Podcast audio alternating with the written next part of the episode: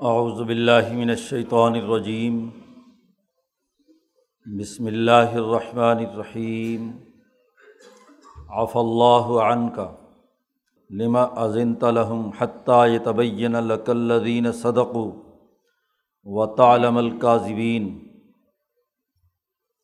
لا يستأذنك الذين يؤمنون بالله واليوم الآخر ان يجاهدوا بأموالهم وأنفسهم واللہ علیم بالمتقین. انما يستأذنك الذين لا يؤمنون بالله والیوم الآخر ورتابت قلوبهم فهم في ريبهم يترددون ولو ارادوا الخروج لأعدوا له عدة ولكن كره الله بعاصهم فثبتهم. وکیل قعدو معلقائدین لو خرجو فی کم ما زادو کم اللہ خبالہ ولا اوضع خلال کم یبغون کم الفتن وفی کم سماعون لہم و اللہ علیم بظالمین لقدب تغب الفتنۃ من قبل وقلب لقل عمورہ حتیٰ جا الحق و ظاہر امر اللہ وحم کارہون ومنہم من یقول ازلی ولا تفتنی علا فلفتنت سقت و ان جہنم لمحیط تم بالکافرین ان تصب کا حسنت ان تصم و ان تصب کا مصیبت یقول قد اخذنا امرنا من قبل و طول وہم فرحون قلن علامہ کتب اللہ لنا ہوا مولانا و اللہ فلی توکل المؤمنون۔ قل حل تربسون بنا اللہ احد الحسنین و نحن نتربص بکم ان یصیبکم اللہ بعذاب من عنده او بعیدینا فتربصوا انا معکم متربصون قل انفقوا طوعا او کرہن لن يتقبل منکم انکم کنتم قوما فاسقین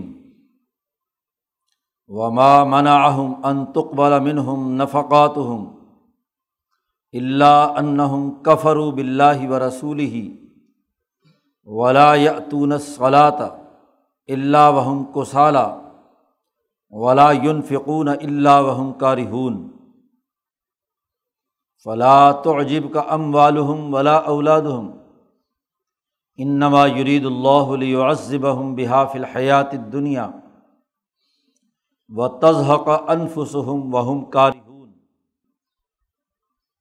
و بلّہ و اللہ وہم ولا یون فقون اللہ وہم کارہون فلاں تعجب کا ام والم ولا اولادہم انما یرید اللہ علیہ و تضحق انفسم وہم کاری و یحلفون بلّہ ان و ہم منہا علم منہا اداہم یس خطون ولونہم رضو ما آتا ہم اللہ و رسول و قالو حسب اللہ سعودین اللہ من فضل ہی و رسول انا الا راغبون صدق اللہ العظیم یہ صورت توبہ کا رقو ہے پیچھے بات چل رہی تھی غزبۂ تبوک کے حوالے سے، دین اسلام کے بین الاقوامی غلبے کی۔ فتح مکہ کے بعد قومی غلبہ مکمل ہو گیا۔ اور اس بات کا اعلان بھی کر دیا گیا کہ یہ صرف قومی انقلاب، حجاز اور عرب تک محدود نہیں ہے۔ بلکہ یہ بین الاقوامی ہے کہ رسول جو ہم نے بھیجے ہیں دین حق اور ہدایت دے کر، وہ اس لیے ہیں کہ لیو ذرا والدین کل ہی گزشتہ سے پیوستہ رقوع میں یہ آیت لا کر یہ حقیقت بیان کر دی کہ یہ صرف قومی سطح کا انقلاب ہی نہیں، بلکہ بین الاقوامی انقلاب قائم کرنا ہے۔ اس کے لیے اگلا مرحلہ ہے۔ اس غزبۂ تبوک کے حوالے سے یا بین الاقوامی انقلاب کے حوالے سے مسلمان جماعت پر کیا ذمہ داری عائد ہوتی ہے؟ اس کے بنیادی اثاثی اصول کیا ہیں؟ گزشتہ رقوع میں دو بنیادی اصول بیان کیے گئے تھے۔ ایک تو یہ کہ ان فرو اللہ کے راستے میں نکلو۔ اپنی اجتماعی طاقت کو بین الاقوامی دشمن کے مقابلے پر تیار کرو اور گھروں سے نکلو۔ قومی انقلاب پر اکتفا کر لینا کافی نہیں ہے۔ بلکہ اس مشن کو دنیا میں غالب کرنے کے لیے کیسر و کسرا کا نظام ختم کرنے کے لیے تمہیں میدان عمل میں نکلنا ہے۔ اور اس کے لیے دوسری بنیادی بات یہ کہی گئی تھی کہ اس حوالے سے تمہیں اپنی جان قربان کرنے اور اپنا مال قربان کرنے کے لیے ہر حال میں تیار ہونا ہوگا۔ دونوں باتیں لازمی ہیں۔ جہاد کا دائرہ صرف قریب قریب کے علاقوں میں نہیں، وہ تو تم کر چکے۔ قریب کا علاقہ آسان بھی تھا اور تمہارا خیال یہ بھی تھا کہ وہاں سے کوئی مال غنیمت ملے گا۔ اس لیے آخری آیت میں کہا گیا تھا کہ لوکان ارزن قریبم و سفراً قاصدن قریب کا علاقہ ہوتا یا سفر بہت تھوڑا ہوتا تو تم فوراً پہنچ جاتے، سامان وغیرہ بھی ملتا، تو یہ آپ کی اتباع کرتے۔ لیکن اب یہ بہت بڑا چیلنج ہے کہ کئی سو میل دور جا کر تبوک میں شام کی سرحد پر جا کر جزیرۃ العرب کے دائرے سے باہر نکل کر حملہ آور ہونا اس کے لیے زیادہ بڑی طاقت اور حوصلے کی ضرورت اس لیے اب تیاری کرو۔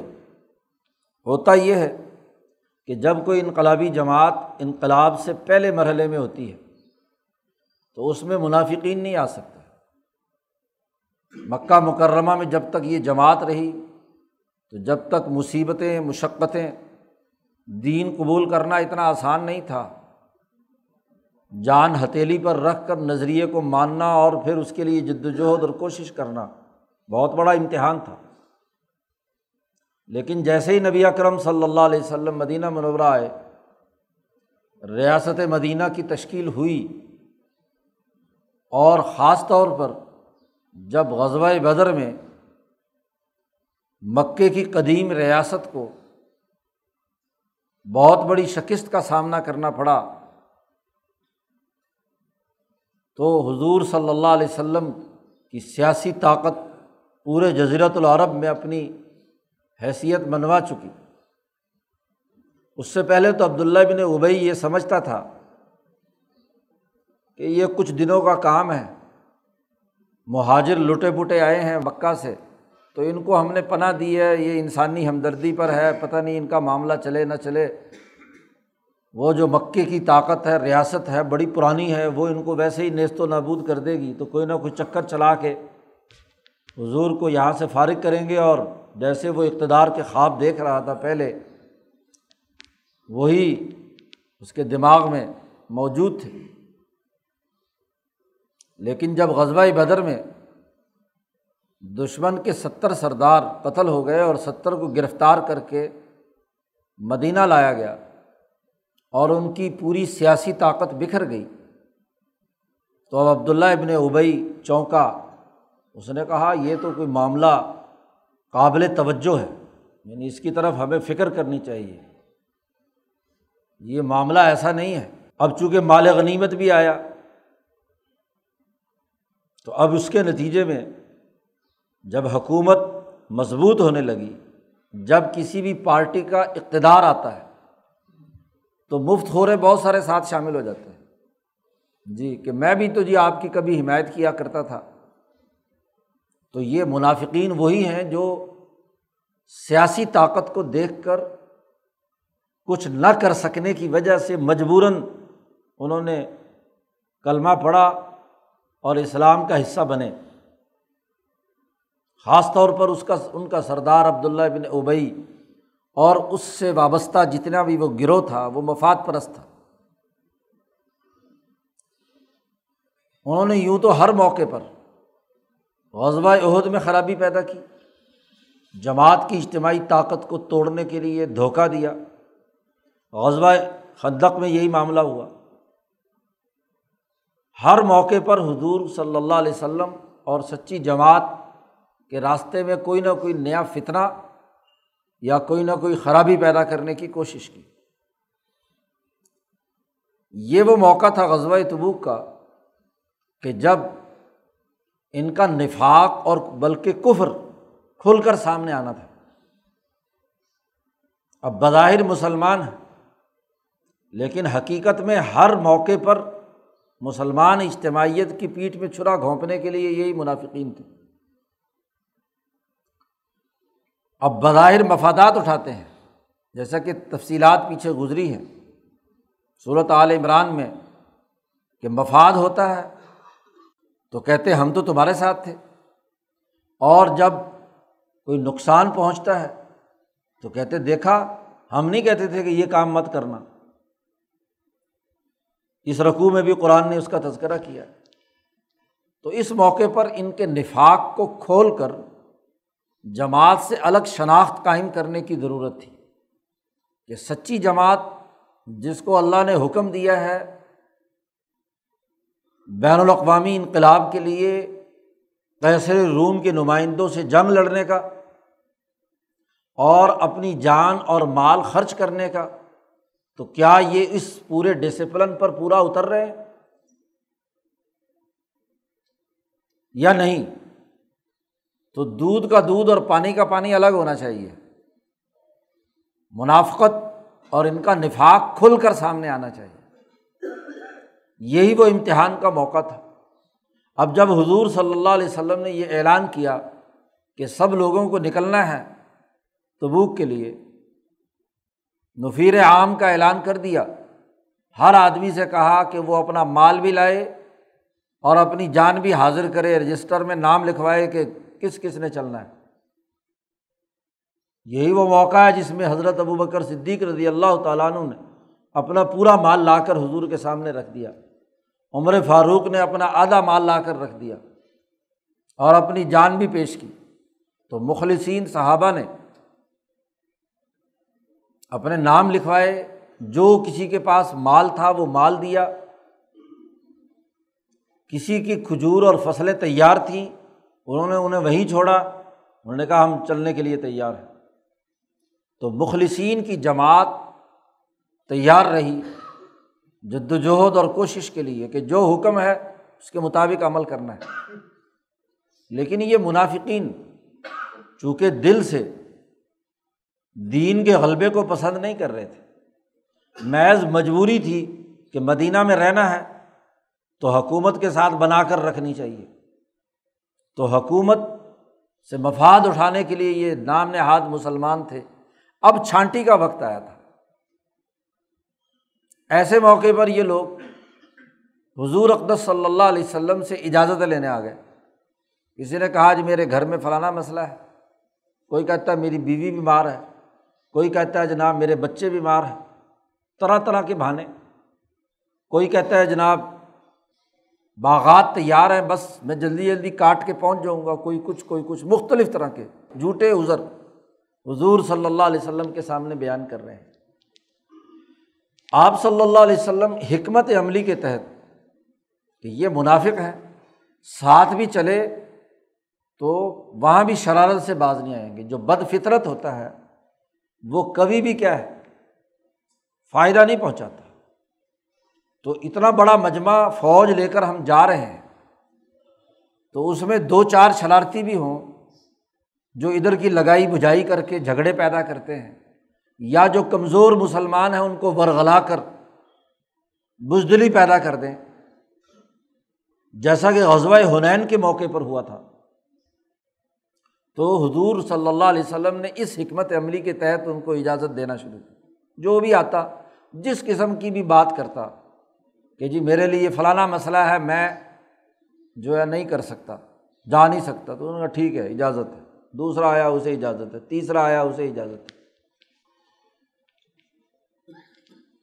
یہ اس حکمت عملی کے حوالے سے تو درست تھا۔ لیکن اللہ تبارک و تعالیٰ چاہتے تھے کہ یہ وہ موقع ہو کہ نہ صرف ان کا نفاق کھل کر آئے سامنے، کیونکہ جانا تو بالکل انہوں نے نہیں ہے۔ جیسا کہ آگے اللہ نے کہا ہے کہ تیاری تو کرتے جانے کی تیاری کرتے تو پھر کوئی ازر چلتے وقت ہوتا انہوں نے تو ایک دن بھی تیاری نہیں کی۔ تو جانا تو انہوں نے بالکل نہیں تھا۔ لیکن آپ اگر اجازت نہ دیتے، اجازت منسوخ کر دیتے۔ جو بھی اجازت مانگتا، اس کو کہتے اجازت نہیں ہے۔ تو لفاق کھل کر سامنے آ جاتا کہ کیا یہ ڈسپلن کی پابندی کرتا ہے یا نہیں کرتا۔ اس کا کفر سب کے سامنے واضح ہو جاتا۔ یہ زیادہ اچھی اور عمدہ بات تھی۔ گو جو حضور نے حکمت عملی اختیار کی، وہ بھی ایک لحاظ سے درست تھی، لیکن آپ چونکہ نرم مزاج بھی تھے رحمۃ اللہ عالمین تھے، اس لیے حضور نے نظر انداز کیا کہ بھائی جو اجازت مانگ رہا ہے اس کو اجازت دے دو۔ اب اس پر اللہ کی طرف سے تنبی آئی۔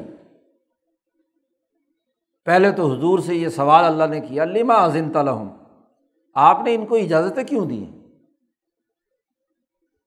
لیکن اس سے پہلے ایک جملہ لائے ہیں آف اللہ عن کا اللہ آپ کو معاف کرے۔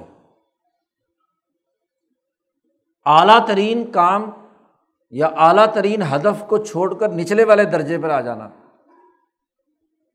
گو، عام انسانوں کے لیے تو یہ کوئی جرم نہیں ہے۔ لیکن نبی جو دنیا میں حق و باطل کے تفریق اور منافقوں کے نفاق کو کھولنے کے لیے آیا ہے۔ ان کی رحمت سے یہ غلط نتیجہ نہیں نکلنا چاہیے کہ منافقین اس کے پردے میں چھپے رہے۔ اس پر کہا گیا کہ یہ جو اعلیٰ اور افضل درجہ چھوڑ کر آپ نے کم درجہ اختیار کر لیا کہ ان کا امتحان لیے بغیر ہی ان کو اجازتیں دینا شروع کر دیں، تو یہ اجازت کیوں دی آپ نے؟ اور چونکہ یہ کام ہو چکا ہے، اس لیے حضور سے کے بارے میں کہا جا رہا ہے، اللہ آپ کو معاف کرے۔ تو یہ ایک پیار اور محبت کا خطاب بھی حضور سے ہے اور محبت بھرا اتاب بھی ہے۔ کہ آپ کو چاہیے تو یہ تھا کہ آپ سچے اور جھوٹے کی تمیز پیدا کرتے۔ لیکن آپ نے ان کو اجازتیں دے دی۔ اللہ آپ کو معاف کرے۔ تو رقو کا آغاز کیا ہے۔ آف اللہ عن کا اللہ آپ کو معاف کرے، لما عظم تلحم آپ نے ان کو اجازتیں کیوں دے دی؟ حتیٰ یہ تبین لدین صدق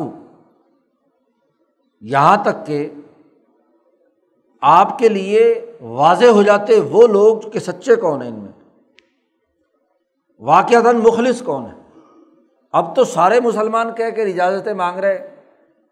تو ایمان کا تقاضا تو یہ ہے کہ اللہ اور اس کے رسول کے حکم کی پابندی کی جائے۔ تو اس ایمان کے ماننے میں کون سچا ہے اور کون جھوٹا ہے؟ قیادت کی ذمہ داری ہے کہ وہ اپنی جماعت کا امتحان لے اور یہ دیکھے کہ کون اس انقلاب کے دعوے میں سچا ہے اور کون جھوٹا ہے۔ اپنی کسی مفاد اور لالچ کی وجہ سے انقلاب انقلاب کے نعرے لگا رہا ہے۔ کوئی فائدہ اٹھانا چاہتا ہے؟ خاص طور پر جب جماعت بڑی ہو جاتی ہے، جماعت چھوٹی ہو اور چند افراد ہوں، تو وہ تو معاشرے کی طنز و استحضاء کا نشانہ بنتے ہیں، وہاں تو دل گردے کا کام ہوتا ہے۔ لیکن جب ایک طاقت بن جائے، تو کچھ نہ کچھ اس طاقت سے کوئی نہ کوئی مفاد اٹھانے کا معاملہ بھی منافقت کی صورت میں سامنے آ جاتا ہے۔ تو یہ تفریق ہونا ضروری ہے۔ دنیا کا کوئی فوجی نظام اپنے سپاہیوں کی انسپیکشن کے بغیر کہ کون صحیح ہے اور کون غلط ہے، کون غدار ہے اور کون واقعتاً جنگ لڑنے کے لیے تیار ہے۔ کس میں سستی اور کاہلی ہے اور کون واقعی جان مال خرچ کرنے کے لیے تیار ہے، یہ ضروری اس لیے اللہ نے کہا لیما عظم تلحم آپ نے ان کو اجازت کیوں دے دی؟ اس وقت تک اجازت نہیں دینی چاہیے تھی۔ جب تک کہ یہ پتہ نہ چل جائے کہ آپ کے لیے، آپ کے فوجی ڈسپلن کو پورا کرنے والے لوگ کون ہیں۔ اور وطا علم القاظبین اور آپ کے علم میں آ جاتا کہ جھوٹے کون ہیں۔ یہاں خاص طور پر نبی کے علم کی بات کی ہے۔ اللہ کے علم میں تو پہلے ہی ہے کہ یہ منافق ہیں، کافر ہیں۔ پکے جھوٹے ہیں، مفاد پرست ہیں۔ جیسا کہ آگے دلائل سے آ رہا۔ آپ کے علم میں آ جاتا کہ صحیح کیا ہے، غلط کیا ہے۔ سچے کون ہے جھوٹے کون ہیں۔ اور پھر ایک قانون اور ایک عام ضابطہ بیان کر دیا۔ لا یستا ذن الدین یؤمنون بلّہ ولیوم آخر وہ لوگ جو اللہ اور آخرت کے دن پر ایمان رکھتے ہیں، وہ کبھی آپ سے اجازت طلب نہیں کریں گے۔ جو سچا اور مخلص ہوگا، بس آڈر ملے کہ کود پڑو۔ تو پھر اجازتیں مانگنے کا کیا مطلب ہے؟ پھر تو اسے میدان عمل میں نکلنا ہے۔ یہ ہے سچا مجاہد۔ این جاہدو بھی ام والم و انفسم جہاد کرو اپنے مالوں اور اپنی جانوں کے ساتھ۔ وہ اس لڑنے کے بارے میں، لڑنے سے بچنے کے لیے کبھی آپ سے اجازت نہیں مانگیں گے۔ اور اللہ کو تو پہلے معلوم تھا۔ کہ اللہ علیم بالمتقین، اللہ تعالیٰ اچھی طرح جانتا ہے کہ ان میں متقین کون ہے اور نفاق کا مرض کس میں، اجازتیں کون مانگتے ہیں؟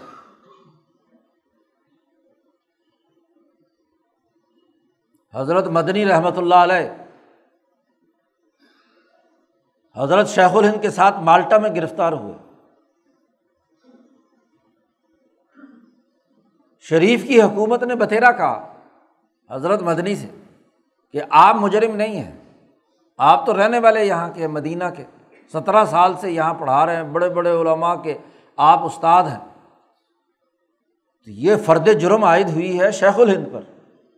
گرفتاری ہم نے ان کی کرنی ہے، آپ کو رہا کرتے ہیں، جاؤ۔ ان کا نہیں ہو سکتا۔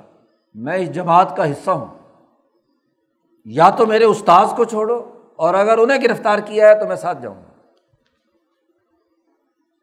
کوئی جرم نہیں تھا۔ مالٹا تک پہنچتے تک بھی ان کو پیشکش کی گئی، لیکن جماعت کا حصہ ہے۔ اور جب مالٹا سے واپس آئے، رہا ہوئے، تو چونکہ مدینہ سے گئے تھے، مدینہ کے شہری تھے، وہیں اترنا تھا۔ ارادہ حضرت مدنی کا یہ تھا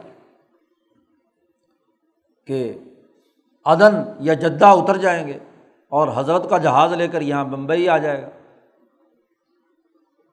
تو جب وہاں قریب پہنچے تو حضرت شیخ الد نے کہا حضرت مدنی سے کہ کیا آپ ہمیں ہندوستان چھوڑ کر نہیں آؤ گے؟ انہوں نے کہا جی ہاں جی ٹھیک ہے، چلتے ہیں، ساتھ چلے۔ اب ارادہ یہ ہوا کہ بمبئی پہنچ کر حضرت جیسے ہی ساحل سے اتریں گے تو میں دوسرے جہاز سے واپس مدینہ چلا جاؤں گا۔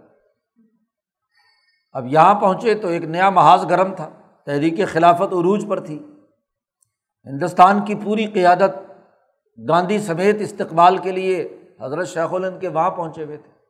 انگریزوں کی کوشش تھی کہ شیخ الہند اس تحریک کی قیادت نہ کریں اور یہیں سے انہیں ریلوے اسٹیشن پر ایک سرکاری بوگی میں بٹھا کر دیوبند پہنچا دیا جائے۔ اس جلوس میں شرکت نہ کریں اور اس کے لیے نواب آف بھاول پور کہ جو وزیر اعظم بھی تھے، صدر بھی رہے، ریاست بھاول پور کے مولانا سر رحیم بخش صاحب، ان کو باقاعدہ بھیجا گیا۔ جہاز میں جا کر شیخ الہند سے ملے کہ آپ کے لیے ہم نے الگ کشتی کا انتظام کیا ہے۔ یہ شورش وغیرہ آپ بوڑھے ہو گئے ہیں، کمزور ہو گئے ہیں، تو آپ کشتی میں بیٹھ کر ہم آپ کو اسٹیشن پہنچا دیتے ہیں۔ بلکہ میں ساتھ چلتا ہوں۔ حضرت نے بات سن لی ان کی۔ تو حضرت نے فرمایا کہ ٹھیک ہے، بس تم جاؤ، ہم ان شاء اللہ کوشش کرتے ہیں۔ تو حضرت نے ایک کرائے پہ کشتی لی، دوسری مولانا مدنی اور مولانا عزیر گل سے کہا کہ ہمیں لے کر دوسرے راستے سے۔ سیدھے جہاں قائدین استقبال کے لیے کھڑے تھے، وہاں پہنچ گئے۔ جیسے ہی وہاں پہنچے تو حضرت شیخ الہند کو لوگوں نے اٹھا لیا، پورے بمبئی میں جلوس نکلا۔ تحریک ترک موالات چل رہی تھی، تحریک خلافت چل رہی تھی۔ تو وہ ان کی ناکامی ہو گئی۔ اور وہاں سے حضرت شیخ الہند جب دیوبند پہنچتے ہیں تو کئی دن لگ گئے۔ راستے میں ہر اسٹیشن پر گاڑی رک رہی ہے، جلسے ہو رہے ہیں، انگریزوں کے خلاف پورا محاذ گرم ہو گیا۔ اسی طرح پھر علی گڑھ گئے، پھر دلی آئے۔ مدرسہ عالیہ کلکتہ، اس کے شیخ الحدیث کی مسند خالی ہوئی۔ ہاں تو حضرت مدنی سے کہا کہ دیکھو اتنا کام ہے تو تم مجھے دیوبند نہیں چھوڑ کر آؤ گے۔ کہا ٹھیک ہے جی جیسے حضرت کا حکم ہے، دیوبند چلے گئے۔ اب دیوبند سے کئی دفعہ ارادہ کیا واپس جانے کا، لیکن حضرت کی طبیعت خراب ہوتی چلی گئی حضرت شیخ الہند کی۔ تو علی گڑھ اپنے ساتھ چلے گئے۔ علی گڑھ سے دلی آ گئے۔ تو مولانا آزاد نے کہا حضرت شیخ الہند سے کہ مجھے ایک آدمی چاہیے، استاد چاہیے جو وہاں شیخ الحدیث ہونے کی حیثیت سے فرائی سر انجام دے۔ تو حضرت نے اپنے ایک شاگرد سے کہا، خاص تو کیا کہنا چاہیے؟ کہ جی آپ چلے جاؤ۔ انہوں نے کہا جی میں تو دیوبند میں اپنی اماں سے اجازت مانگوں گا پہلے۔ وہ اجازت دے گی تو پھر میں جاؤں گا۔ جی اب وہ تو اماں سے اجازت مانگنے دیوبند چلے گئے۔ اور دیوبند سے خط لکھ دیا کہ اماں نے اجازت نہیں دی۔ دو تین سے ایسے کہا، حضرت نے تو آخر میں حضرت مدنی سے کہا، حسین احمد، کیا کریں؟ جب ادھر ادھر کام کرنے والا کوئی نہیں ہوتا تو پھر اپنوں سے ہی کہنا پڑتا ہے۔ تو حضرت مدنی سے کہا کہ تم چلے جاؤ۔ حضرت شیخ الہند کی بیماری کی حالت یہ تھی کہ یہ نہیں معلوم تھا کہ ایک دن زندہ رہیں گے یا دو دن۔ ساری عمر ساتھ رہے، مالٹا میں خدمت کی، پورے سفر میں ساتھ رہے اور آخری وقت میں حضرت شیخ الہند نے حکم دیا، حسین احمد، تم کلکتہ چلے جاؤ۔ حضرت نے کندھے پہ رومال رکھا، کسی اماں سے اور کسی ابا سے اجازت نہیں مانگی۔ شیخ الہند کا حکم ہے، یہ بھی نہیں کہا کہ حضرت آپ بیمار ہیں، آپ صحت مند ہو جائیں گے تو پھر میں چلا جاؤں گا۔ بس حکم ہے۔ سیدھے اسٹیشن پہ ٹکٹ لیا اور کلکتہ کی ٹرین میں بیٹھ گئے۔ شاہ جہان پور پہنچے تو اسٹیشن ماسٹر نے گاڑی روکی۔ اور حضرت مدنی سے کہا کہ حضرت شیخ الند کا انتقال ہو گیا، آپ واپس چلے جائیں۔ حکم پورا کرنا ہے۔ اجازت نہیں مانگنی۔ حکم مل گیا۔ ہے واپس دلی پہنچے تو پتہ چلا کہ حضرت کا جنازہ دیوبند پہنچ گیا۔ دیوبند پہنچے تو لوگ دفنا کر قبر مٹی ڈال کر واپس آ رہے تھے۔ تو ساری عمر ساتھ رہے، حکم پورا کیا ہے۔ آخری وقت بھی حکم پورا کرنے کے لیے۔ مولانا سندھی سے کہا، شیخ الہند نے، کابل جاؤ۔ کوئی اجازت نہیں مانگی۔ اماں بھی تھی، سب لوگ تھے۔ باقی ہاں جی پورا خاندان تھا۔ حکم مل گیا۔ اب ہر حال میں کیا ہے؟ کابل پہنچنا ہے، بس۔ یہی مشن ہے۔ تو سچا انقلابی کبھی اجازتیں نہیں مانگتا۔ اس لیے اللہ نے کہا کہ لا یستا ذن اللہ دینا کوئی اجازت نہیں مانگے گا آپ سے ان لوگوں میں سے جو ایمان لائے۔ اللہ پر واقعی آخرت کے دن پر ایمان لائے، اپنی جان اور مال خرچ کرنے کے عزم کے ساتھ جنہوں نے جد وجہد کی، اللہ ایسے متقین کو خوب جانتا ہے۔ اجازتیں کون مانگتے ہیں؟ بیماریوں کی، عذروں کی، کہ جی فلانی مسئلہ ہو گیا، میں نہیں آ سکتا پروگرام میں۔ انما یستا ذنک اللہ دینا اللہ نے یہاں بڑا سخت رویہ اختیار کیا، کیونکہ یہی وہ فرق اور تمیز کا معاملہ تھا کہ سچا کون ہے اور جھوٹا کون ہے۔ اور پھر جیسا کہ کل ذکر کیا گیا تھا کہ یہ اہم ترین موقع تھا کیسر روم پر سیاسی دھاک بٹھانے کا۔ اس کے زیر اثر علاقے کو فتح کرنے کا۔ شام کا وہ علاقہ جس پر غسان کا گورنر موجود تھا، اس کو شکست دے کر کم از کم اپنے تابے کرنے کا یہی وقت تھا۔ یہ مہینے اگر گزر گئے، تو پھر جنگوں اور لڑائیوں میں تو لمحوں اور اوقات کی بڑی قیمت ہے۔ اسی وقت کیا ہے، پتہ چلے گا کہ سچا کون ہے اور جھوٹا کون ہے۔ اجازت کون مانگتے ہیں؟ قرآن کہتا ہے ان نما یست عظین کلدینہ آپ سے صرف وہی لوگ اجازت مانگتے ہیں جو حقیقت میں لا یومن بلّہ ہی نہ تو اللہ پر ایمان رکھتے ہیں، نہ آخرت کے دن پر ان کو یقین ہے۔ ورتابت قلوب ہم اور ان کے دلوں میں اس پروگرام اور اس کے غلبے کے حوالے سے شک ہے۔ کہ یہ پروگرام تو پتہ نہیں کامیاب ہوگا نہیں ہوگا۔ ورتابت قلوب ہم ان کے دل شک میں پڑے ہوئے ہیں۔ تین باتیں ہیں۔ اللہ پر یقین نہیں، آخرت پر یقین نہیں اور شک کی بیماری ہے۔ جسے اپنے نظریے پر شک ہے۔ تو اللہ نے کہا فہم فی رئی بھی ہم یا ترددون ایسے لوگ جو مشکوک سرگرمیوں میں مبتلا ہوں اور دل میں شک ہو پروگرام کے بارے میں، تو وہ اسی شک کی وادی کے اندر بھٹکتے رہتے ہیں۔ شک کیا ہوتا ہے؟ کہ یہ بھی ہو ہو سکتا ہے، یہ بھی ہو سکتا ہے، کبھی ادھر جھانکتے ہیں، کبھی ادھر جھانکتے ہیں، کبھی ادھر گئے، کبھی ادھر گئے۔ بھائی ایک پہلی ڈگری ہے اور ایک سو نمبر مثلاً ڈگری ہے۔ تو جو آدمی یا اس طرف ہے یا اس طرف ہے، اور وہ جو درمیان میں ہوتا ہے نا، شک کی سولی پہ چڑھا ہوا، تو کبھی ادھر کبھی ادھر کبھی ادھر کبھی ادھر۔ اس کو کہا کہ یہ ریب اور شک کی وادی کے اندر بھٹک رہے ہیں۔ قرآن کہتا ہے، الولو اراد الخروجا اگر ان کا نکلنے کا ارادہ ہوتا تو لعد لہو عدتن تو ضرور سفر پر جانے کی کوئی تیاری تو کرتے۔ آخری مرحلے پہ جب حضور روانہ ہونے لگے ہیں، مہینہ پہلے ان سے کہا، تیاری کر لو۔ اور اب جب جانے لگے ہیں تو آ کر کہتے ہیں جی فلانا کام ہو گیا، یہ ہو گیا، وہ ہو گیا، مجبوری ہے جی میں آپ کے ساتھ نہیں چل سکتا۔ تو انہوں نے پہلے مہینے میں کیا تیاری کی جہاد کے لیے؟ باہر نکلنے کے لیے کوئی ساز و سامان تیار کیا؟ نہیں۔ لعد الحدن لیکن اصل معاملہ یہ ہے کہ جب ان کو اللہ پر یقین نہیں، رسول پر یقین نہیں، یہ شک کی وادی میں بھٹک رہے ہیں، تو ولاکن لیکن حقیقت یہ ہے کہ کر اللہ بیاسا ہوں اللہ نے ہی ناپسند سمجھا کہ یہ اٹھ کر لشکر میں جائیں۔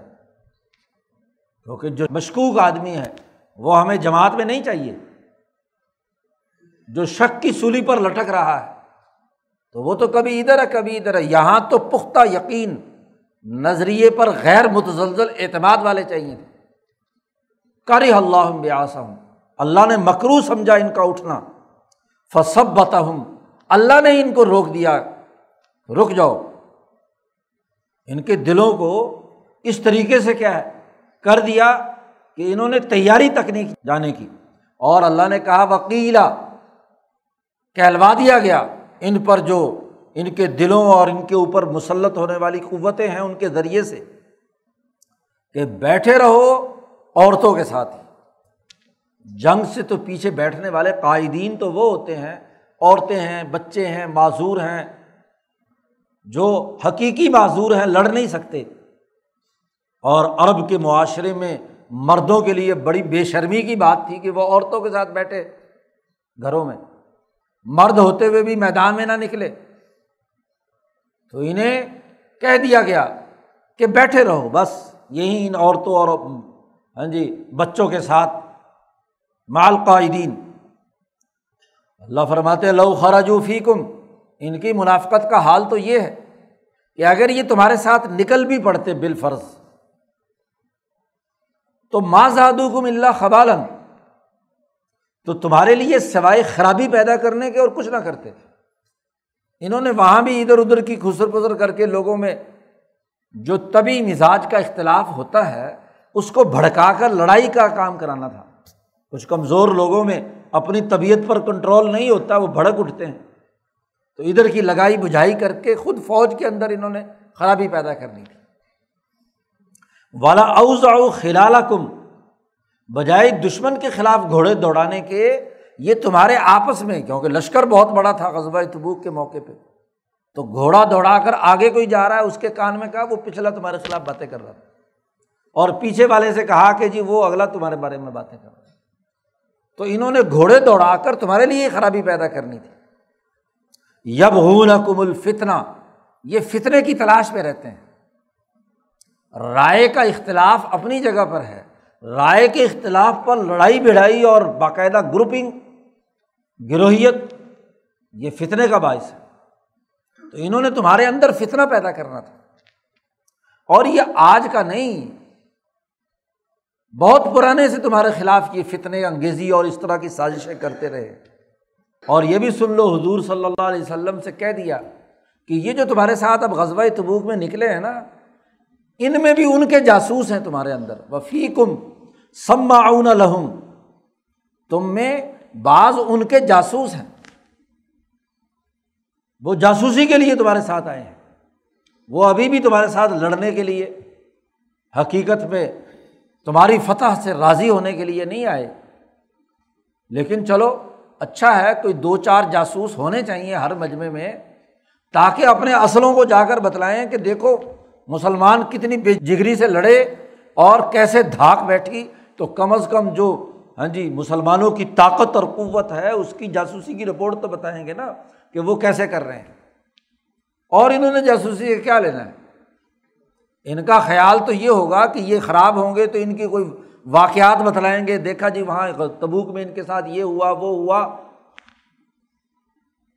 تو ابھی حضور نے بتلا دیا کہ آپ اب نکل کھڑے ہوئے ہیں تو تمہارے اندر بھی ان کے جاسوس ہے سماؤن لہم و اللہ علیم بظالمین اللہ تعالیٰ خوب جانتا ہے ظالموں کو۔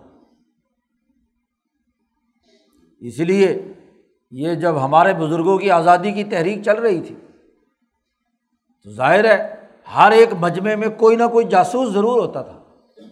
انگریز کی سی آئی ڈی کے لیے اور ان بزرگوں کو بھی پتہ ہوتا تھا۔ خاص طور پر عطا اللہ شاہ بخاری رحمۃ اللہ علیہ۔ ہاں جی جب کوئی پیغام حکومت کو پہنچانا ہوتا تھا تو وہ کیا ہے؟ جاسوسوں کے ذریعے سے ہی پہنچا دیتے تھے۔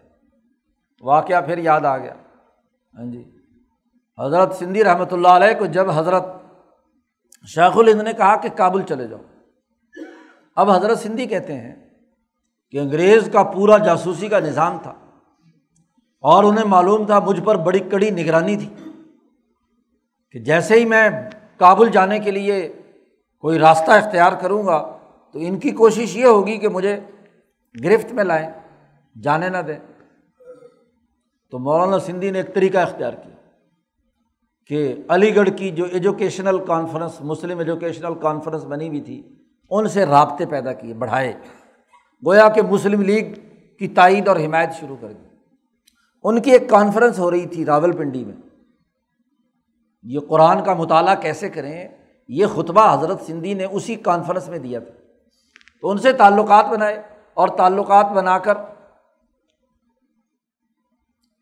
نواب فقار الملک، پہلے سے علی گڑھ اس کالج کے اندر سرپرستوں میں تھے۔ ان کے ذریعے سے مقالہ نگار کے طور پر حضرت کو وہاں ہاں جی مدعو کر لیا دعوت نامہ ان کا لے لیا۔ مسلم لیگی دعوت نامہ ہے۔ سرکاری تو پنڈی پہنچ گئے، وہاں حضرت نے وہ خطبہ پڑھا، قرآن کا مطالعہ کیسے کریں؟ اس کے بعد پشاور میں پروگرام تھا اس کا، تو پشاور چلے گئے۔ پشاور میں بھی پروگرام میں مولانا سندھی کہتے ہیں کہ مجھے انہوں نے اسٹیج پر بٹھایا اور ساتھ وہ صاحبزادہ عبد القیوم جو انگریزوں کا ایجنٹ اور جاسوس تھا، مسلم لیگی کٹر، جس نے خیبر پختونخوا میں سب سے زیادہ سامراج کے لیے کردار ادا کیا۔ تو حضرت سندھی فرماتے ہیں کہ اسٹیج پر وہ میرے ساتھ بیٹھا ہوا تھا۔ تو اب مجھے جانے کی تدبیر سوچنی تھی کہ جس راستے سے میں جاؤں، وہاں انگریزوں کے بظاہر ان کی وہ گرفت کی صورت حال نہ ہو، ان کو گمراہ کروں۔ تو حضرت کہتے ہیں کہ میں نے اسے کہا، عبد القیوم سے کہ میں جو مجھے کابل جانا ہے اور تم یہاں اثر رسوخ والے آدمی ہو، تو ترخم بارڈر مجھے یہاں سے کراس کرا دو۔ اپنے آدمیوں کے ذریعے سے تمہارے حکومت سے بھی بڑے تعلقات ہیں، تو بس تھوڑے دنوں کا کام کر کے میں واپس آ جاؤں گا۔ اب اس نے بارڈر تو کیا کراس کرانا تھا، پیغام دے دیا۔ حضرت نے کہا، جیسے ہی میں نے اسے کہا تو ظاہر ہے کہ وہ اس کی جاسوسی رپورٹ پہنچ گئی کہ جی مولانا سندھی نے کابل جانا ہے اور اس راستے سے جانا ہے۔ اور کچھ ظاہری طور پر کچھ انتظامات بھی۔ مولانا سندھی نے کہا کہ میں ذرا سندھ جا رہا ہوں۔ تیاری ویاری کر کے آ جاؤں، کپڑے کپڑے لے کے پھر میں یہاں آپ سے ملوں گا اور آپ مجھے اپنے کسی با اعتماد آدمی کے ذریعے سے مجھے یہ بارڈر کراس کرا دینا۔ انہوں نے کہا، ٹھیک ہے۔ اب ساری انٹیلیجنس اس کام پر لگ گئی کہ مولانا نے ترخم کا بارڈر کراس کرنا ہے۔ جی۔ اس جاسوس کے ذریعے سے اور خود مولانا پہنچ گئے۔ ہاں جی دین پور اب دین پور کے اسٹیشن پر بھی انٹیلیجنس موجود ہے۔ کہ مولانا سندھی یہاں سے تیار ہو کر کس اسٹیشن، کس وقت یہاں سے روانہ ہوں گے؟ پشاور کی طرف۔ اب ان کی پوری توجہ دین پور سے پشاور کے روٹ پر ہے۔ مولانا سندھی نے تیاری کی اور آٹھ دس دن کے بعد بجائے دین پور کے اسٹیشن سے ادھر روانہ ہونے کے انہوں نے کیا ہے؟ پیدل آٹھ دس میل آگے جا کر کراچی جانے والی ٹرین جو ہے، اس اسٹیشن سے ٹرین میں سوار ہوئے۔ بھیس بدل کر اور وہاں سے دارالرشاد پہنچے، پیر جھنڈا، اور وہاں جو ملاقاتیں کرنی تھی، وہ کر کے اور اس راستے سے، اس جیکب آباد کے راستے سے بھی نہیں، پہاڑی راستے سے ہاں جی کوئٹہ پہنچتے ہیں۔ پیشین، بلکہ کوئٹہ شہر میں بھی داخل نہیں ہوئے۔ پیشین کے قریب وہ گاؤں ابھی اس دفعہ انہوں نے دکھایا، وہاں حضرت نے رات قیام کیا۔ اور وہاں بھی عام راستہ، چمن کا راستہ اختیار نہیں کیا۔ پہاڑی مشکل ترین راستے سے بارڈر کراس کیا اب ساری انٹیلیجنس ادھر لگی ہوئی ہے اور مولانا کراس کر گئے چمن کے قریب سے اسپین بولدک کے راستے سے کیا ہے؟ آگے کابل۔ تو جاسوس تو ہوتے ہیں۔ جاسوسوں کے ذریعے سے پیغام منتقل کیا جاتا ہے۔ تو قرآن نے یہاں کہا، فیکم سما لہم۔ تمہارے اندر ان کے جاسوس بھی ہیں۔ اور اللہ تعالیٰ ان ظالموں کو اچھی طرح جانتا ہے کہ کون کون جو ہے جاسوسی کر رہا ہے۔ مولانا سندھی کی مجلس میں تو ہر جگہ حرم ہو یا یہاں ہو، کوئی نہ کوئی ایک جاسوس ہوتا تھا۔ تو مولانا کی جو سختی اور یہ جو جملے ہوتے تھے، دراصل وہ تو اس جاسوس کے ذریعے سے پیغام کس کو دینا ہوتا تھا۔ وہ کہتے ہیں نا کہ جی سنائے کسی اور کو اور بات کسی اور سے کر رہا ہو۔ تو ڈانٹ ڈپٹ کسی مولوی صاحب کی ہو رہی ہوتی تھی۔ اور پیغام دراصل جاسوس کے ذریعے سے کہیں اور دینا ہوتا تھا۔ تو حقیقت کی ہے کہ یہ جاسوسی اور ان جاسوسوں کی تمام حرکات و سکنات جو جانتا ہے، وہ اپنا پیغام منتقل کر دیتا ہے۔ و اللہ علیم بظالمین ان کا معاملہ تو یہ ہے منافقین کا کہ لقدب تغب الفطنتم ان قبل۔ اس سے پہلے بھی یہ آپ کے لیے فتنہ تلاش کرتے رہے۔ بدر کے موقع پر انہوں نے کیا عہد کے موقع پر کیا غزبۂ خندق کے موقع پر کیا، فتح مکہ کے موقع پر، ہر جگہ انہوں نے فتنہ تلاش کیا۔ اور وکلب لقل امور آپ جو امور طے کرتے تھے، جو شیڈول بناتے تھے، بالکل الٹ کر دیتے تھے۔ قلبو تبدیل کر دیتے تھے۔ حتیٰ جا الحق۔ یہاں تک کہ حق آ گیا۔ بدر میں بھی حق آیا اور ان کی ساری تدبیریں ختم ہو کر رہ گئی۔ غزوہ عہد میں بھی انہوں نے شرارت کی، لیکن جا الحق۔ غزوہ خندق میں بھی یہی ہوا۔ فتح مکہ میں بھی یہی ہوا۔ تو پہلے بھی ان کی حرکتیں رہی ہیں۔ وہ زہرا امر اللہ اور اللہ کا حکم غالب آ کر رہا۔ اور جیسے ہی غالب آیا تو وہ کاری ہون یہ اس کو ناپسند سمجھتے رہے۔ دل سے اس کو نہیں مانتے رہے۔ اب یہاں تک تو اصولی اور قانونی بات بیان کی، عمومی بات بیان کی کہ یہ ان میں نفاق کا مرض ہے۔ اب یہاں سے چار پانچ طریقے اجازت لینے کے جو منافقین کے تھے، اسے قرآن حکیم بیان کرنا شروع کرتا ہے۔ اور اس کا آغاز عام طور پر وہ من ہم میں یقول ازلی ولا تفتی جب من ہم سے کیا ہے۔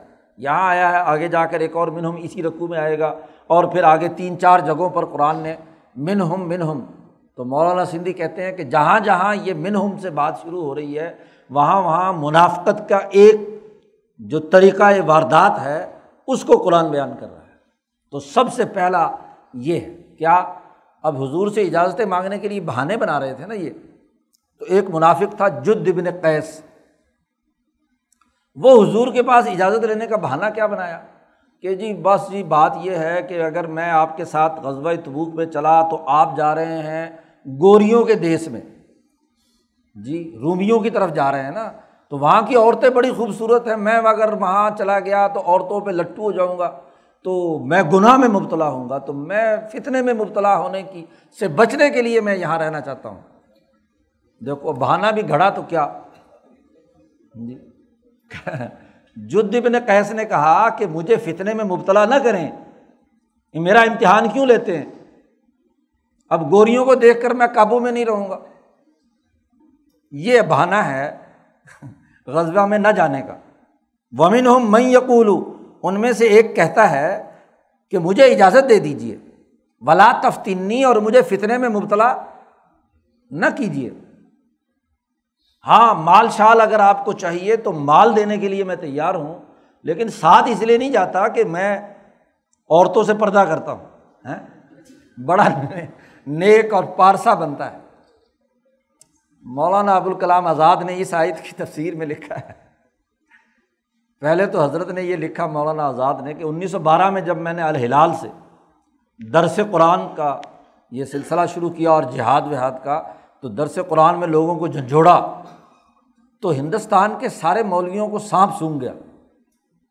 کوئی مولوی ایسا نہیں تھا کہ جو میرے اس کام کی تائید کرتا صرف ایک مولوی کے اور وہ شیخ الہند مولانا محمود حسن تھے۔ دیوبند کے مولوی محمود حسن نے میری حوصلہ افزائی کی، میری سرپرستی کی اور کہا کہ تم برحق کام کر رہے باقی سارے علماء جو ہے، ان کو سانپ سونگ گیا اور پھر یہاں ایک عجیب بات مولانا آزاد نے کہی۔ مولانا کہتے ہیں، چونکہ رانچی جیل میں مولانا نے یہ تفسیر لکھی تھی اور انیس سو اٹھارہ، انیس میں تو بڑا تجربہ ہو چکا تھا بارہ سے لے کر اٹھارہ تک مولویوں کا ہندوستان کے۔ کہتے ہیں کہ میں جب ان کو سیاست کی طرف بلاتا ہوں کہ آزادی کی جنگ لڑو انگریزوں کے خلاف، یہ سارے جد بن قیس کی طرح کیا کہتے ہیں؟ کہتے ہیں کہ دیکھو، اگر ہم سیاست کے میدان میں، عملی میدان میں آئیں گے، اور ظاہر ہے کہ اس زمانے میں دارالحکومت پہلے کلکتہ تھا، بعد میں دلی ہوا، تو سیاست کے لیے انگریزوں کے خلاف سڑکوں پر نکلیں گے تو وہاں انگریز میمیں پھرتی ہیں۔ ان کی ٹانگیں ننگی ہوتی ہیں۔ تو فطرے میں مبتلا ہو جائیں گے ہم۔ سیاست کے نتیجے میں ہمیں طرح طرح کے لوگوں سے ملنا پڑے گا، انگریز عورتوں کا سامنا بھی کرنا پڑے گا، کہیں مذاکرات میں ان کی طرف سے کوئی عورت آ جائے یا تو وہاں ہمیں فطرے میں ہم مبتلا ہوں گے۔ تو ہم تو بڑے شرم والے لوگ ہیں، حیا والے لوگ ہیں۔ سیاست اس لیے نہیں کرتے کہ ہم کمرے میں بند رہتے ہیں، مدرسے کی چار دیواری میں بند ہیں، بس کال اللہ و کال رسول پڑھا رہے ہیں، باہر جائیں گے تو فطرے میں مبتلا ہو جائیں گے۔ تو مولانا آزاد نے کہا کہ یہ تو وہی جد ابن قیس والی بات ہو گئی کہ جہاد کرنے کے لیے، لڑنے کے لیے نکلنا نہیں چاہتے۔ اور بہانے یہ ہیں کہ جی عورتیں ہمیں فطرے میں مبتلا۔ تو مرد کیسے ہو تمہیں کہ جو تمہیں ایک عورت اور اس کی ایک ننگی پنڈلی تمہیں گمراہ کر دے؟ کیا تمہارے اندر مردانگی ہے؟ تمہارے اندر اپنے اوپر کنٹرول کیا ہے؟ یہ ایمان کی کون سی قسم ہے؟ تو یہاں مولانا آزاد نے تفصیل بیان کی ہے ترجمان القرآن میں۔ تو ان میں سے کچھ منافق وہ ہیں جو اجازتیں مانگتے ہیں۔ اس لیے اور کہتے ولا ولا تفتنی۔ قرآن نے کہا اللہ فل فتنا تھی سقت وہ فتنا تو بعد کی بات ہے، عورت والا۔ یہ جہاد کا انکار کر کے جماعتی ڈسپلن کو توڑ کر، دین کے غلبے کی سیاست چھوڑ کر، فطرے میں تو یہ خود مبتلا ہے پہلے ہی مبتلا ہے مولانا آزاد نے کہا کہ جب مغلوبیت اور غلامی ہے اور غلامی سے آزادی کی جنگ نہ لڑ کر فتنے میں تو مبتلا ہو گیا جہاد فرض تھا۔ جہاد فرض تھا، وہ چھوڑ کر۔ آزادی کی جنگ لازمی اور فرض تھی، وہ چھوڑ کر۔ تو فتنے میں تو مبتلا ہو گئے اور اس سے بڑا اور کیا فتنا ہوگا؟ اللہ فل سقت قرآن نے کہا، دنیا میں تو یہ اس فتنے میں مبتلا ہوئے ہیں۔ وائن نہ جہنم علمحیط تم بال کافرین خبردار، جہنم سب کافروں کو گھیرنے میں لے لے گی۔ جو بھی کفر کا ارتکاب کرے گا۔ ان کا نفاق کفر تک پہنچ چکا ہے۔ لہذا ان تمام کافر حقیقت میں کافر اور بظاہر منافق اور ایمان کے دعوے کرنے والے ان کو بھی جہنم اپنے دائرے میں لے لے گی۔ ان کی حالت تو یہ ہے کہ ان تصب کا حسنت ان تسوم اے محمد صلی اللہ علیہ وسلم، آپ کو اگر کوئی اچھائی یا غلبہ حاصل ہو دشمن پر، تو ان کو بڑی تکلیف ہوتی ہے۔ تو سو اور وائم تو سب کا مصیبت اور اگر آپ کو کوئی مصیبت آتی ہے، تکلیف پہنچتی ہے دشمن سے تو یقول یہ منافقین کہتے ہیں، قد اخذنا امرانا من قبل۔ دیکھا، ہم نہیں کہتے تھے سیاست نہ کرنا۔ اب جیل میں بند ہو۔ دیکھا، کتنی مصیبت برداشت کی۔ گرفتار ہوئے، مالٹا میں گئے۔ حضرت سندھی جب واپس آئے، تو میاں اصغر حسین صاحب تھے۔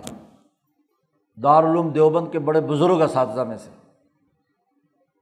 دیوبند میں پڑھاتے تھے، نیک آدمی تھے اور صاحب کشف بھی تھے۔ بہت اونچی نسبت کے تھے۔ حضرت سندھی سے بڑا ان کا دوستانہ تھا۔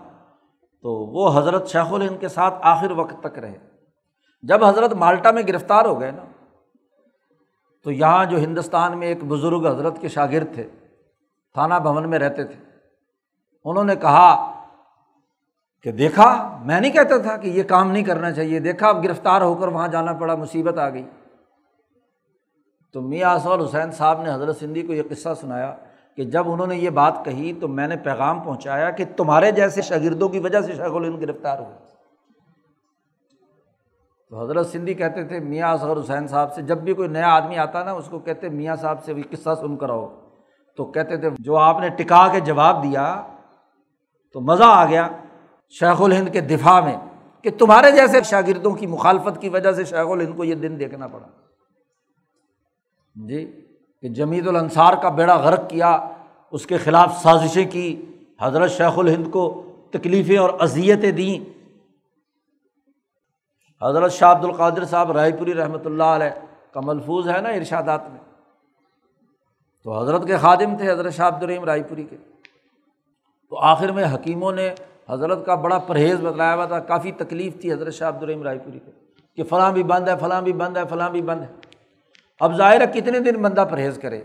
تو حضرت شاہ عبد الرحیم صاحب مانگتے تھے، کوئی چیز ایسی جو پرہیز ڈاک حکیموں نے بند کی ہوئی تھی۔ تو شاہ عبد القادر صاحب رائے پوری تھے تو حضرت جیسے انہوں نے مانگی، انہوں نے وہ پیش کر دی۔ ب یہ باقی جو خادم اور رو صاحبان تھے رائے پور کے، یہ بڑے ناراض ہوتے تھے کہ تم حضرت کو زہر کھلاتے ہو۔ تو کیوں دیتے ہو؟ حضرت شاہ عبد القادر صاحب رائے پوری پہ ناراض ہوتے۔ حضرت نے فرمایا کہ دیکھو، حضرت میرے حضرت ہیں۔ مجھے اگر زہر لا کر دینے کا حکم دیں گے نا تو میں وہ بھی کروں گا۔ کیا حضرت کو خود معلوم نہیں ہے؟ جی میں تو ان کے حکم کا پابند ہوں۔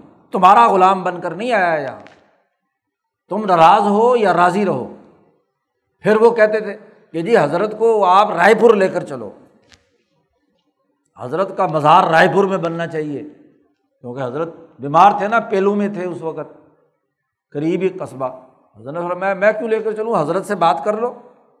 حضرت جانے کے لیے تیار ہوں گے تو لے کر چلوں گا نا۔ انہوں نے کہا، نہیں، بڑی عظمت شان ہے رائے پور کی، تو رائے پور جانا چاہیے۔ حضرت نے فرمایا، جہاں میرے حضرت ہے میرا رائے پور تو وہ ہے، تمہارا ہوگا قصبہ رائے پور۔ تم سے لے جایا جاتا ہے تو حضرت کو لے جاؤ۔ میں تو حکم کا بندہ ہوں، میرا پیر جو مجھے حکم دے گا، میں وہ کروں گا، بس۔ زہر لانے کا کہیں گے، زہر لا کر دے دوں گا۔ میرا تو اپنی خواہش، اپنا ارادہ کچھ نہیں۔ تو یہی حضرت سندھی رحمۃ اللہ علیہ کا مزاج، حضرت شیخ الہند کے حوالے سے۔ جو حکم دے دیا، عمل۔ تو بنیادی بات واضح کر دی کہ آپ کو اگر اچھائی پہنچتی ہے، تو ان کو بڑی تکلیف ہوتی ہے، ان کے منہ بگڑ جاتے ہیں۔ اور اگر ہاں جی آپ کو کوئی مصیبت پہنچتی ہے، تو کیا کہتے ہیں؟ قد اخذنا امرانا من قبل۔ کہ ہم نے تو اپنے آپ کو پہلے سے ہی سکور کر لیا۔ اخذنا امرنا۔ اس معاملے میں ہم تو تحریک خلافت میں ہم نے حصہ ہی نہیں لیا۔ ہم نے تو تحریک ریشمی رومال میں حصہ ہی نہیں لیا۔ اخذنا امرنا من قبل۔ و ہم فارحون اور پشت پھیر کر حضرت کی مجلس سے باہر جا کر بڑے خوش ہوتے ہیں۔ واہ جی واہ، دیکھا، ہماری حکمت عملی کامیاب ہوئی اور ان کو مصیبت پہنچی ہے۔ تو اب یہ بھگتے۔ تو یہ نفاق کی علامت ہے۔ وہ تو ہم فرحون۔ ال اے محمد صلی اللہ علیہ وسلم، ان سے کہہ دیجیے لئی اسی بنا اللہ کتب اللہ علّہ ہمیں کوئی مصیبت نہیں پہنچ سکتی، مگر وہ جو اللہ نے ہمارے لیے پہلے سے لکھ دی ہے۔ تو ہم مصیبت سے گھرانے والے نہیں ہیں۔ ہوا مولانا، اللہ ہمارا مولا ہے۔ وہ اللہ فل یہ توکل اور اللہ پر مسلمانوں کو چاہیے کہ توکل کرے اللہ کے لیے جنگ لڑ رہے ہیں نا۔ اللہ کے لیے کام کر رہے ہیں۔ اگر اس راستے میں کوئی تکلیف لکھی ہے اور ظاہر تکلیف اور مصیبت کے بغیر دنیا میں کون سی کامیابی ملتی ہے؟ تو مصیبت اگر اس راستے میں ہے تو ہمارا اللہ پر اعتماد ہے۔ اللہ چاہے۔ قل، اے محمد صلی اللہ علیہ وسلم، ان سے کہہ دیجیے حل تربسون بنا؟ اللہ عہد الحسن یعین کیا تم ہمارے بارے میں یہ امید رکھو گے کہ دو اچھائیوں میں سے کوئی ایک ہمیں ضرور ملے گی؟ کیا تمہیں یہ امید ہے؟ نہن نتربس بکم کہ یوسیب کم اللہ بے عذاب من عندی ہمیں یہ پکی امید ہے کہ اللہ اپنی طرف سے تمہیں ضرور عذاب دے گا۔ او بھی دینا یا تو اللہ خود عذاب دے گا، او بھی دینا یا ہمارے ہاتھوں سے دلوائے گا۔ سزا ہم دیں گے۔ فتح بسو تم بھی انتظار کرو، ہم بھی تمہارے ساتھ انتظار کرتے ہیں۔ اللہ نے خود پوری تفصیل کے ساتھ وارننگ دے دی منافقین کو۔ خاص طور پر ایسے جھوٹے ازر کر کے جہاد اور کتال سے بچنے کے لیے بہانے کری، جیسے جد بن قیس نے کیے۔ اور ہمیں دو نیکیوں میں سے ایک ضرور ملے گی۔ مصیبت آئے گی تو اس مصیبت کے موقع پر سوچ کر نیا راستہ نکالنے یا اس پر اللہ کی طرف سے انعام کے نازل ہونے، اور یا پھر فتح ہوگی اور دشمن پر غلبہ پا کر ہم مال غنیمت لے کر آئیں گے۔ تو نیکی میں سے کوئی نہ کوئی تو ملے گی نا۔ ہر ایک نیا پیش آمدہ مسئلہ تجربہ پیدا کرتا ہے۔ زیادہ بہتر حکمت عملی کے لیے راستہ اختیار کرتا ہے۔ تو مصیبت آئے یا اچھائی آئے، دونوں میں سے دونوں ہمارے لیے خوبیاں ہیں۔ تو کیا تم اپنے لیے بھی ان دو میں سے کسی ایک کا انتظار کرو گے کہ یا اللہ کا عذاب آئے یا ہمارے ہاتھ سے تم قتل ہو؟ ہم تمہیں کاٹ کر الگ پھینک دیں۔ اب اس جد نے کیس نے کہا تھا کہ میں جا تو اس لیے نہیں سکتا کہ وہاں فتنے میں مبتلا ہو جاؤں گا عورتوں کے، لیکن مال دے دوں گا۔ اللہ نے کہا کہ ہمیں ایسے مال کی بھی ضرورت نہیں۔ جو جان نہیں دے سکتا، جھوٹے بہانہ خوری کرتا ہے، اس کا مال بھی قابل قبول نہیں۔ اس لیے اس کا چندہ قابل قبول نہیں، جو نظریہ نہیں رکھتا، ساتھ نہیں چلتا ڈسپلن قبول نہیں کرتا۔ اس کے چندے کا کیا کرنا ہے؟ کل کہہ دیجیے انفکو تو کرہن مال خرچ کرو خوشی سے یا مجبوری سے لیں یہ تو قبل امن کم تمہارا مال قابل قبول نہیں ہے۔ پہلے جان پیش کرو، نظریہ قبول کرو ڈسپلن کا حصہ بنو، پھر تمہارا فنڈ قابل قبول ہوگا۔ سرمایہ دار کا چندہ نہیں چاہیے، جو نظریے کا مخالف ہے۔ اس لیے حضرت نانوتوی نے جب دیوبند کا قیام عمل میں آیا تو اصول متعین کر دیے کہ کسی امیر محکم القول، کسی سرمایہ دار اور جاگیردار کا چندہ قبول نہیں کیا جائے گا۔ صرف غریب عوام کا روپے، دو روپے کا چندہ جو اپنی تعلی نہ جتائیں، اپنی بالادستی اور بڑائی نہ جتائیں اور خالصتاً اللہ کی رضا کے لیے دیں ان کا۔ اور جب تک یہ صورت حال ہوگی، دیوبند اپنے نظریے پر رہے گا۔ اور جس دن محکم القول امیر سے چندہ وصول کرنا شروع کیا، اسی دن معاملہ خراب ہو جائے انیس سو بارہ کے بعد یہی سلسلہ شروع ہو گیا۔ اسی کو شیخ الد نے کہا کہ پچاس سال کے لیے دیوبند قائم ہوا تھا، وہ پچاس سال پورے ہو گئے۔ سڑسٹھ میں قائم ہوا تھا اور بارہ تیرہ سال ساتھ ملاؤ تو پچاس سال پورے ہو گئے۔ کیوں تمہارا یہ چندہ قابل قبول نہیں ہے؟ ان نقم کن تم قومن فاسقین۔ بے شک تم نافرمان قوم ہو، فاسق و فاجر ہو۔ تمہارا کوئی تعلق نہیں ہے۔ وما منا ہوں انتقبل امن ہم نفقات ہم کیوں تمہارا چندہ اللہ نے قبول کرنے سے انکار کر دیا؟ اس لیے کہ اللہ کفر اب اللہ اس لیے کہ یہ اصل میں اللہ کے کافر ہیں۔ اللہ کا حکم نہیں مانتے، اس کے رسول کا انکار کرتے ہیں۔ بظاہر ایمان کی کلمہ پڑھ رہے ہیں، لا الہ الا اللہ محمد رسول اللہ۔ دل سے کفر ہے ان کے اندر۔ اللہ اور اس کے رسول کی بات نہیں مانتے۔ اور ولا یاتون صلاح اللہ وہم کو نماز میں بھی آتے ہیں تو انتہائی سستی اور کاہلی سے، فٹیک سمجھ کر نماز ادا کرتے ہیں۔ بظاہر دکھاوے کو کہ ہم مسلمانوں میں شامل ہیں۔ تو اس سے بڑا نفاق اور کفر کیا ہوگا؟ نماز تو اس لیے ہے کہ جیسے ہی نماز میں جائے تو اس کا کنیکشن اللہ سے جڑ جائے۔ صحابی کے پاؤں میں تیر لگا ہوا ہے۔ نکالتے ہیں تو تکلیف ہوتی ہے۔ تو کہتے ٹھہرو ذرا، میں نماز کی نیت باندھ لوں۔ نماز کی نیت باندھی، تیر نکالا، کوئی تکلیف نہیں ہوئی۔ کیوں؟ نیت باندھتے ہی قلب کا تعلق اللہ کے حضور میں پیش کر لیا۔ اب جسم کے ساتھ کیا ہو رہا ہے؟ تیر نکالا جا رہا نہیں نکالا جا رہا کوئی اذیت اور تکلیف محسوس نہیں ہوتی۔ اور یہاں ہمیں نماز میں کھڑے ہوتے ہی خیالات کی یلغار خارش کی یلغار کوئی ادھر سے وہ بھٹی صاحب ایک ہوتے تھے وہ کہتے تھے کھرک فصلات نماز میں کھرک فصلات شروع ہو جاتی۔ اسحاق بھٹی صاحب بڑے عالم فاضل آدمی تھے۔ جی۔ تو یہ سلسلہ شروع ہو جاتا ہے۔ تو وہاں یہ نہیں معلوم کہ تیر نکالا یا نہیں نکالا۔ ان کی حالت کیا ہے کہ نماز میں کھڑے ہوتے ہیں تو وہ کسالہ ٹول رہے ہوتے ہیں کہ بس جلدی جلدی اور تو چل میں آیا، فوراً سجدہ رقو اور ایسے بھگدڑ بچاتے ہیں۔ اور ولا فکون اللہ وحم کاری اور یہ فنڈ دیتے ہیں مجبور ہو کر۔ تاکہ نام ہمارا اس جماعت کے اندر رہے شریک ایمان والی جماعت میں۔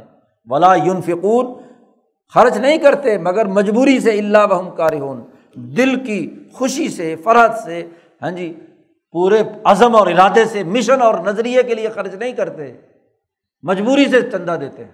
تو ایسا چندہ کیوں قبول کریں ہم؟ جو جان نہیں دے سکتا، اس کا مال بھی قبول نہیں ہے۔ فلاں تو عجیب کا ام والم ولا اولاد اور یہ مدینے میں جو منافق تھے مالدار جو کہ ظلم اور زیادتی کے ذریعے سے مال انہوں نے بڑے اکٹھے کیے ہوئے تھے۔ تو اے نبی، آپ کو تعجب میں مبتلا نہ کرے ان کا مال اور ان کی اولاد، کہ بڑا مال ہے ان کے پاس، بڑے انہوں نے بچے پیدا کر لیے ہیں۔ اصل میں تو یہ مال اور اولاد ان کے لیے عذاب ہے۔ نظریہ غلط ہو، بد فطرت آدمی ہو، تو مال اور اولاد کی وجہ سے مزید تکبر پیدا ہوتا ہے۔ اور اس کی وجہ سے وہ مزید جرائم کرتا ہے۔ تو مال تو وہ ہونا چاہیے جو انسان کو تکبر سے بچا کر انسانی خدمت کے لیے اس مال کو استعمال کرنے کا سلیقہ دے۔ وہ مال تو عذاب ہے۔ ان نما یرید اللہ۔ اللہ کا ارادہ ان کو مال دے کر اور اولاد دے کر یہ ہے کہ لیو عزب ہم بہا فی الحیات دنیا اس دنیا کی زندگی میں ان کو عذاب دے۔ تو یہی مال ان کے لیے عذاب بن جاتا ہے۔ و تزہ کا انفسم و ہم کافرون اور ان کی روح اس وقت نکلے جب یہ پکے کافر ہو تو مال ان کو کفر تک پہنچا دے گا۔ یہ اولاد کا تکبر ان کو سامراجیت کی طرف لے جائے گا۔ تو یہی مال ان کے لیے فتنا ہے۔ وہ یحلفون اب اللہ لمن کم ان منافقین کا حال یہ ہے کہ اللہ کی قسمیں اٹھاتے ہیں، پکی قسمیں اٹھاتے ہیں کہ ان نہم لمن کم کہ بے شک وہ ضرور تمہارے ساتھ ہے۔ انا بھی تاکید کے لیے ہے اور لام بھی تاکید کے لیے بے شک وہ تمہارے ساتھ ہیں، حلف اٹھاتے ہیں، اللہ کا نام لے کر۔ حالانکہ وما ہم من کم یہ تمہارے میں سے نہیں ہے تمہاری جماعت کا حصہ نہیں ہے۔ ولا کن قوم یفرقون یہ تو ایسی قوم ہے جو ڈرنے والے ہیں۔ ڈر کر ایمان لائے ہیں نفاق کا۔ اگر ان کو یہ کفر جو دل کے اندر چھپا ہوا ہے، تو ان میں اتنی ضرورت کیوں نہیں کہ مدینہ میں رہتے ہوئے یہ اعلان کریں کہ ہم پکے کافر ہیں؟ یہ تو اپنی چمڑی بچانے کے لیے، ریاست مدینہ کا شہری رہنے کے لیے ہاں جی اس بات کا اعلان کرتے ہیں کہ ہم تمہارے ساتھ ہیں۔ تو ڈر کر ایمان قبول کر رہے ہیں یہ۔ لو یا مل جان اس وقت تک تمہارے ساتھ ہیں کہ اب اس کے علاوہ ٹکانا کوئی نہیں ان کو۔ اگر ان کو کوئی اور ٹکانا مل گیا، یا کوئی غار مل گئی، یا کہیں سر گھسانے کی جگہ بھی مل گئی مدخلن تو لو ہی یہ فوراً تمہیں چھوڑ کر ادھر اس غار میں گھس جائیں گے۔ اس ٹکانے کی طرف چلے جائیں گے۔ کوئی بھی سامراجی تاغوتی قوت ان کو ٹکانا تھوڑا سا دے کر سہارا دے، تو فوراً ادھر بھاگ جائیں گے۔ لو ہی تو یہ فوراً ادھر جائیں گے وہ یج محون رسیاں توڑاتے ہوئے۔ جی یہ جو ایمان کی بظاہر رسی بنا کر تمہاری جماعت کے اندر شامل ہو رہے ہیں، ساری رسیاں توڑا کر یہ بھاگے کے ادھر جائیں گے۔ تو یہ نفاق کی ایک خرابی جو اجازت لینے کے لیے انہوں نے منافقین نے کہی، وہ کیا تھی؟ کہ عورتوں کے فتنے میں ہم مبتلا ہو جائیں گے اگر ہم تو قصبۂ تبوک میں نکلے ایک اور طریقہ حضور پر ہاں جی اجازت لینے کا بھی اور تنقید کرنے کا بھی۔ کیا؟ وامن ہم میں یلمزو کا فص صداقات جب حضور واپس آئے اور بال غنیمت تقسیم کیا، تو اب اشاروں کنایوں سے حضور پر تانہ زانی کر رہے ہیں۔ آپ پر تانہ زانی کرتے ہیں کہ مال ہم پر خرچ نہیں کر رہے، مال کی تقسیم صحیح نہیں کر رہے۔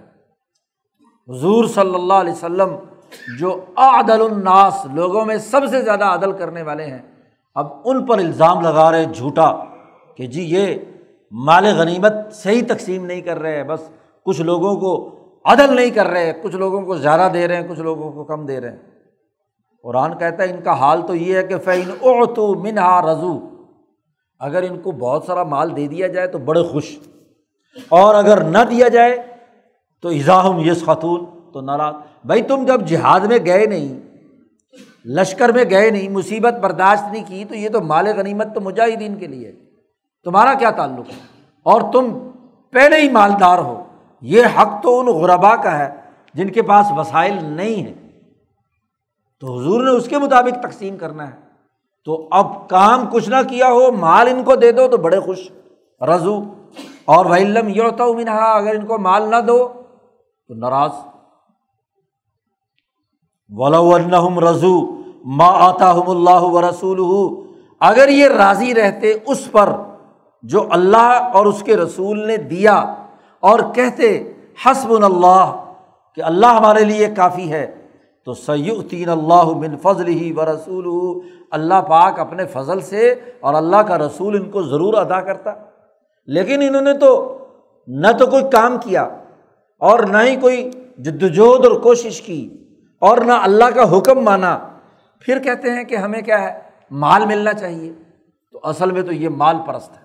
ان نا اللہ راغبون۔ ان کو تو یہ کہنا چاہیے تھا کہ ہم اللہ کی طرف رجوع کرنے والے ہیں۔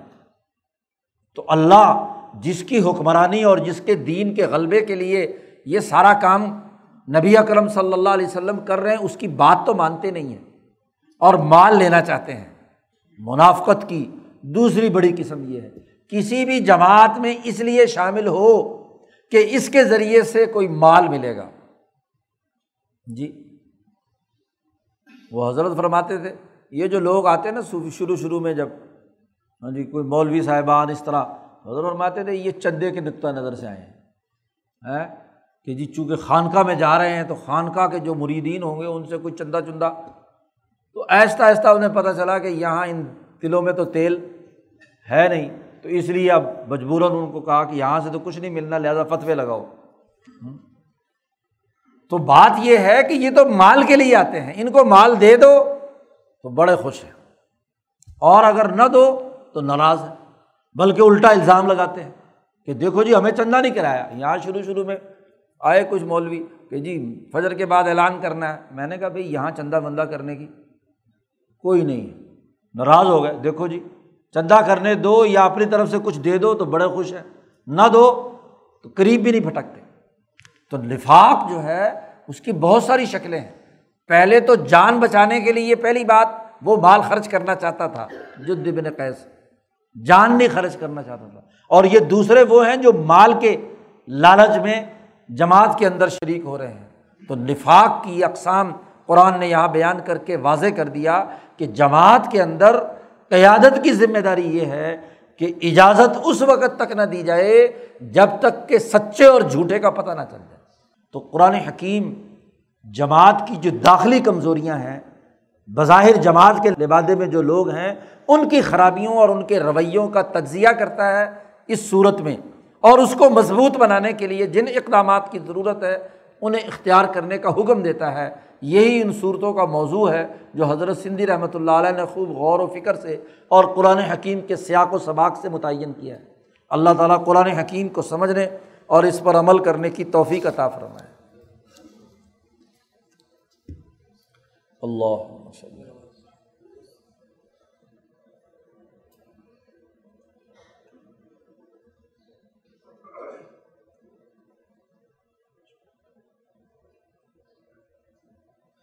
اجمائی